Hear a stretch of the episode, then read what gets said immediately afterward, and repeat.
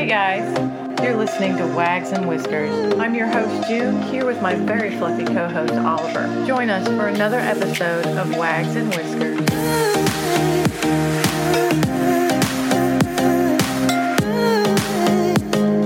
Good morning, Wags and Whiskers tribe. This is June, your host, here with Oliver, who is sitting next to me. The cat actually took his bed today, so he's having to sit on, lay, I should say, on the floor. He's just looking at me like, Mom, what the? But, anyways, I hope you guys are having a good morning so far and that you guys had a good weekend. Today, we are going to talk about another dog called Pal. We've talked about one before, but we're going to talk about this Pal. I think it's time. So, let's begin with him.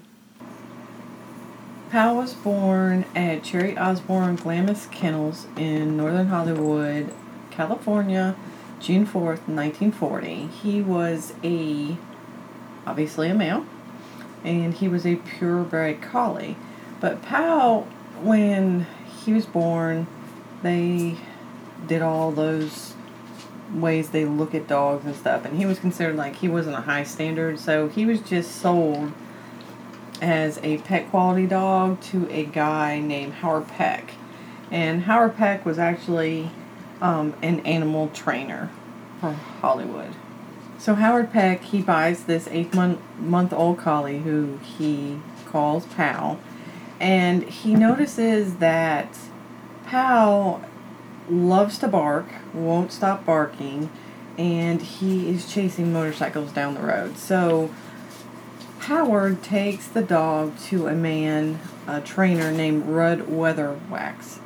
And Rudd Rudd Weatherwax is a very famous trainer in Hollywood at the time, and he takes him there to try to get Rudd to break him of this habit. So uh, time goes on, Rudd breaks him of the the problem with the barking, but he can't break him of the motorcycle chasing habit. So Howard, Howard Peck, is kind of upset about it, and he's like, screw it, you can have the dog. So basically, instead of paying Rudd for the training that he did to this dog, Howard decides here you can just have the dog, and they basically called it even. So Rudd didn't really need another dog, so he gave the dog to a friend of his. Well, there was MGM had decided that they were probably going to be doing a movie of a Eric Knight 1940s novel. And Rudd kind of looked at it and was like, you know what? Pal would be a great dog to do that role. And I think that he needs to do that role. So he went back to his friend and was like, hey, can I have the dog back? I'll give you some money for it and the dog was Pal was given back to Rudd for an exchange of ten dollars. So Rudd has Pal back. He's got his dog, so he goes to audition Pal for this role. And basically, it was with MGM, and MGM was going to make like a low budget black and white children's film. And there was like fifteen hundred dollars dogs dollars 1,500 dogs that applied for this role, and basically it was just feast or famine, I guess you could say, like tons of dogs.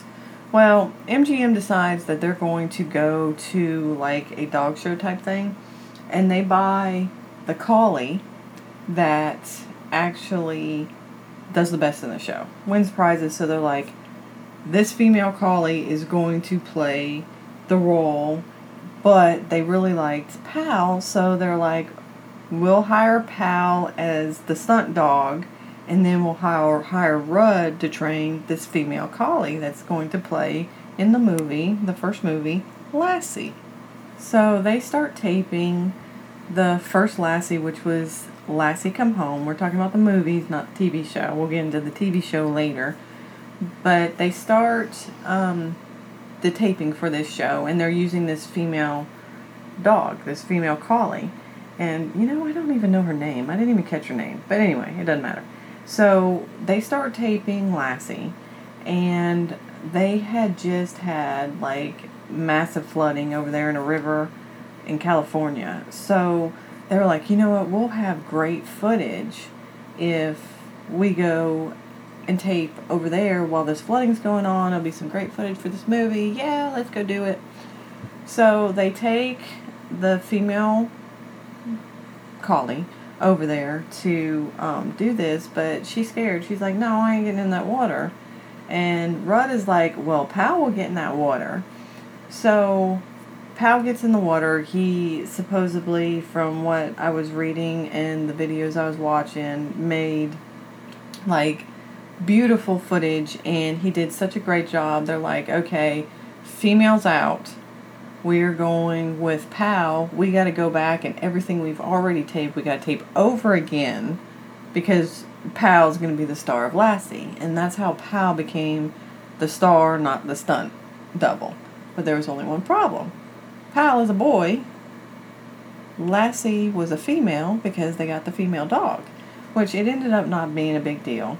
But anyway, so Lassie supposedly is a female collie, but he is being played, or she is being, Lassie, quote, she is being played by Pal, who is a male dog. So Lassie was supposedly a girl, but he was played by a male dog. There was also something I was reading too that, like, male, or excuse me, female collies, they shed a lot worse than male collies too. And they weren't liking that either because the coat wasn't as full as the male collies were. So that was like another end for Pal during the taping of the show. So anyway, so female collie's out, male collie Pal is in.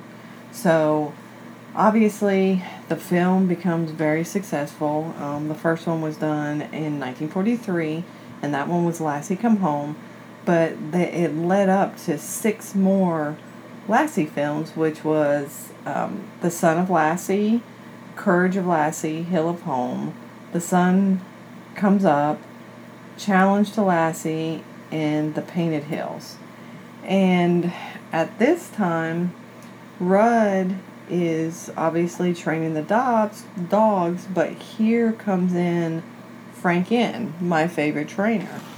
Um, and he works with the Lassie dogs as well and with Rudd.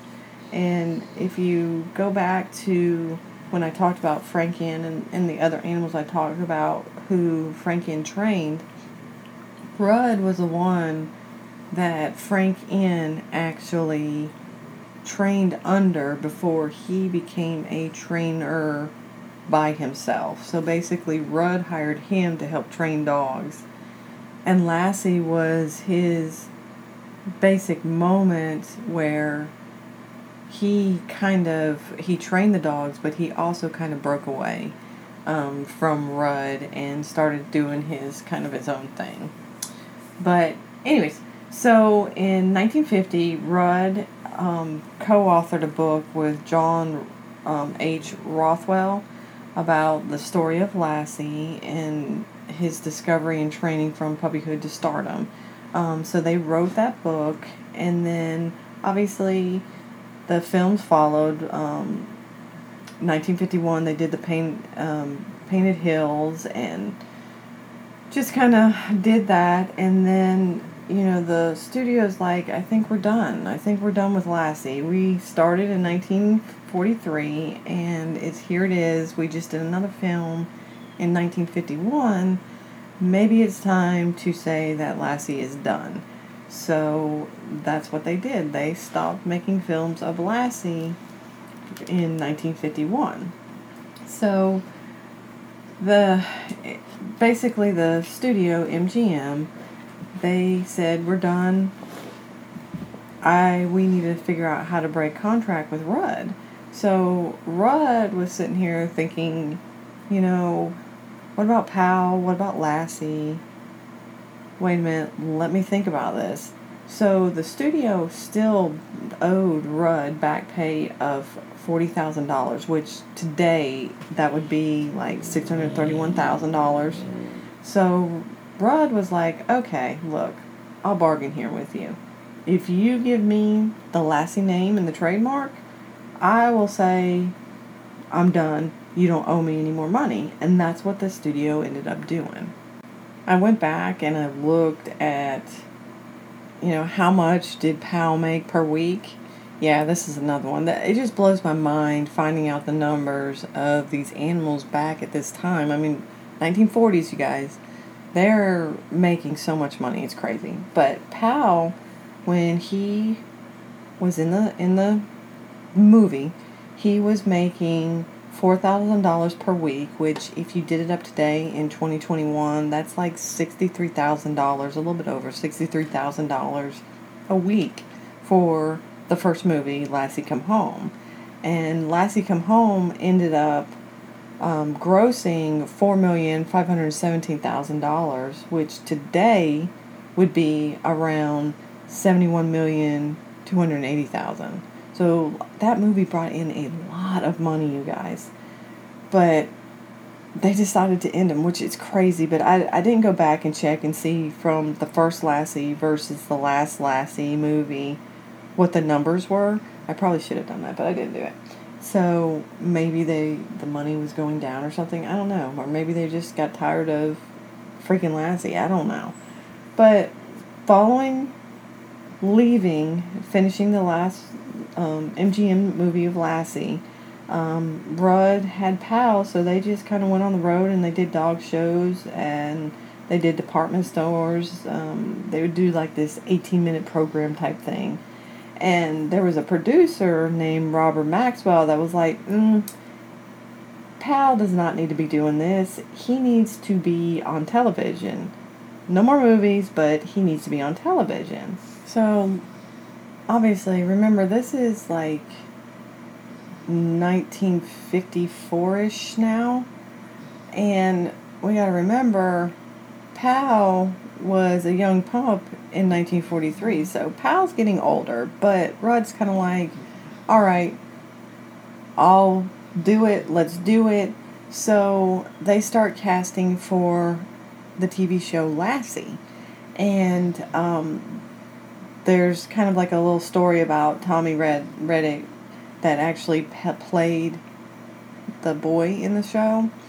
And basically there was tons and tons of boys that wanted to play the the main role. But what ended up happening was they came down to just uh, you know a few more but the role was given to Tommy because Pal seemed to respond to Tommy better than any of the other boys. So that's how Tommy Rettig got the the TV show and the casting role in Lassie as the boy and if you don't know Lassie, I, older people know Lassie. I mean, I know Lassie, and this was in the 40s, but it's just basically about a boy and his dog, and you know, their family is, you know, a farm family living in America, and they're basically just trying to make it. And the boy and the dog, they get into all these adventures, and it's it was great, great back then. It was just exactly what TV needed at that time and it did exceptionally well.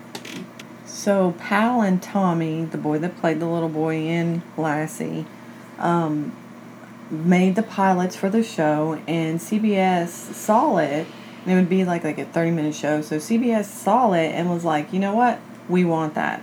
So they took the pilot, and in 1954 it was scheduled to air. But we got to remember, Pal is getting older. It was decided that Lassie Jr., that was the dog's name, was actually going to play the TV play in the TV series. So um, Lassie Jr. was actually three, and guess who trained Lassie Jr. Frank Inn. So that's what ended up happening. Pal decided he was going to retire, and Lassie Jr. was going to take over. But that didn't mean that Pal didn't come to the studio. So Rudd had this bond with Lassie, or excuse me, with Pal. And so he would take Pal to the studio and he would just be on his bed in the back. And there's stories that um, Tommy talks about that, you know, you could tell that he was getting, you know, Pal was getting older, but Rudd was just so attached to Pal.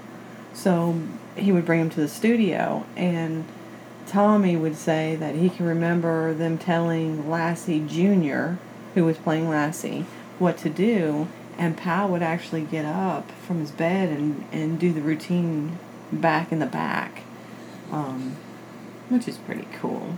So Pal, well, the taping of the television show Lassie started in 1954. By 1957, Pal was getting really old. He was deaf. He was he was getting stiffer, and so Rudd wasn't taking him to the studio as much. And in Pal ended up dying of natural causes in June of 1958, at the age of 18. Which, you guys, that's pretty long. He would have been 85 in dog years. Rudd's son, Robert, would say that Rudd became extremely depressed when Pal died. He had just become so attached to him. And he buried him on his ranch, Rudd's ranch. And later, Robert, Rudd's son, would say that his dad would go into this deep depression and that he would visit the grave um, site a lot, and that he would also never watched another Lassie movie again because he just couldn't bear to see Pal in the movies, and you know he just didn't want to be reminded of the dog that he loved so much, which is absolutely crazy. But obviously, everybody knows that dogs are people too. I mean, they're like our humans. They're our babies even if you have regular babies, human babies, you have babies that are fur babies. I know I do. Of course, even though this was going on, um, they were still taping Lassie, the television show. show. So in 19, they started taping it in 1954. Pal dies in 1958, but obviously Lassie Jr. He goes on to do TV, do the television show from 1954 to 1959. After he retired, Offspring from Pal again did it, and they had one named Spook that did it in 1960. They had another one named Baby that did it from 1960 to 1966, and there was another one, Mire, that did it from 1966 to 1971 and the last one that played Lassie was a collie named Hey Hey, and he did it from 1971 to 1973. The cool thing about this is that the dogs that played Lassie, except the last, I think it was the last two, were actually offspring of Pal. So, Pal, Lassie Jr., Spook, and Baby were all related to Pal, which was the first Lassie. So since then, obviously the show went off the air in the mid 70s, and Lassie has come back and gone several different times since then. Um, I think Lassie kind of broke the, the age barrier from 1940s to now um, because they they've had spin-offs and they've had new remakes and stuff like that. But Lassie has won so many awards, and everybody knows Lassie. And um, they say that he's one of the most famous dogs ever, which he is, and that's kind of the reason why I was like, God, do I want to do Lassie? Because there's so much going on with Lassie. But um, just to to give you an example, like his awards, the awards that Lassie won, like in 1955, he won Best um, Children Programming. 1956, Best Children Series. 1956, he made he won a Peabody Award in 1960. He was honored with a Hollywood star on the Hollywood Walk of Fame. In 1967, he won a um, conservation award by the U.S. Department of Agriculture.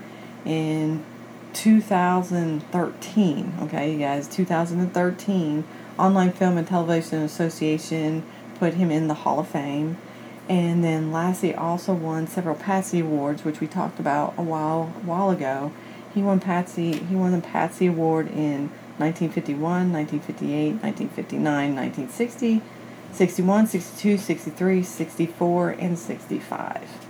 So, to say that Lassie had an impact on society um, from the 40s to now is an understatement.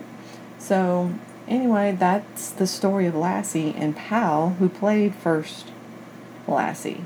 I don't know how I managed to get the story of Lassie under 20 minutes. I hope for those who adore Lassie, I did it somewhat justice because there is so much stuff out there with Lassie, and I know I've forgotten a lot of stuff, and there's a lot of like takeaways from Lassie, but like I said, Lassie is just so well known. Um, it's hard to get everything in with a 30 minute um, podcast. It's just almost impossible. but anyway, that is my story of Lassie.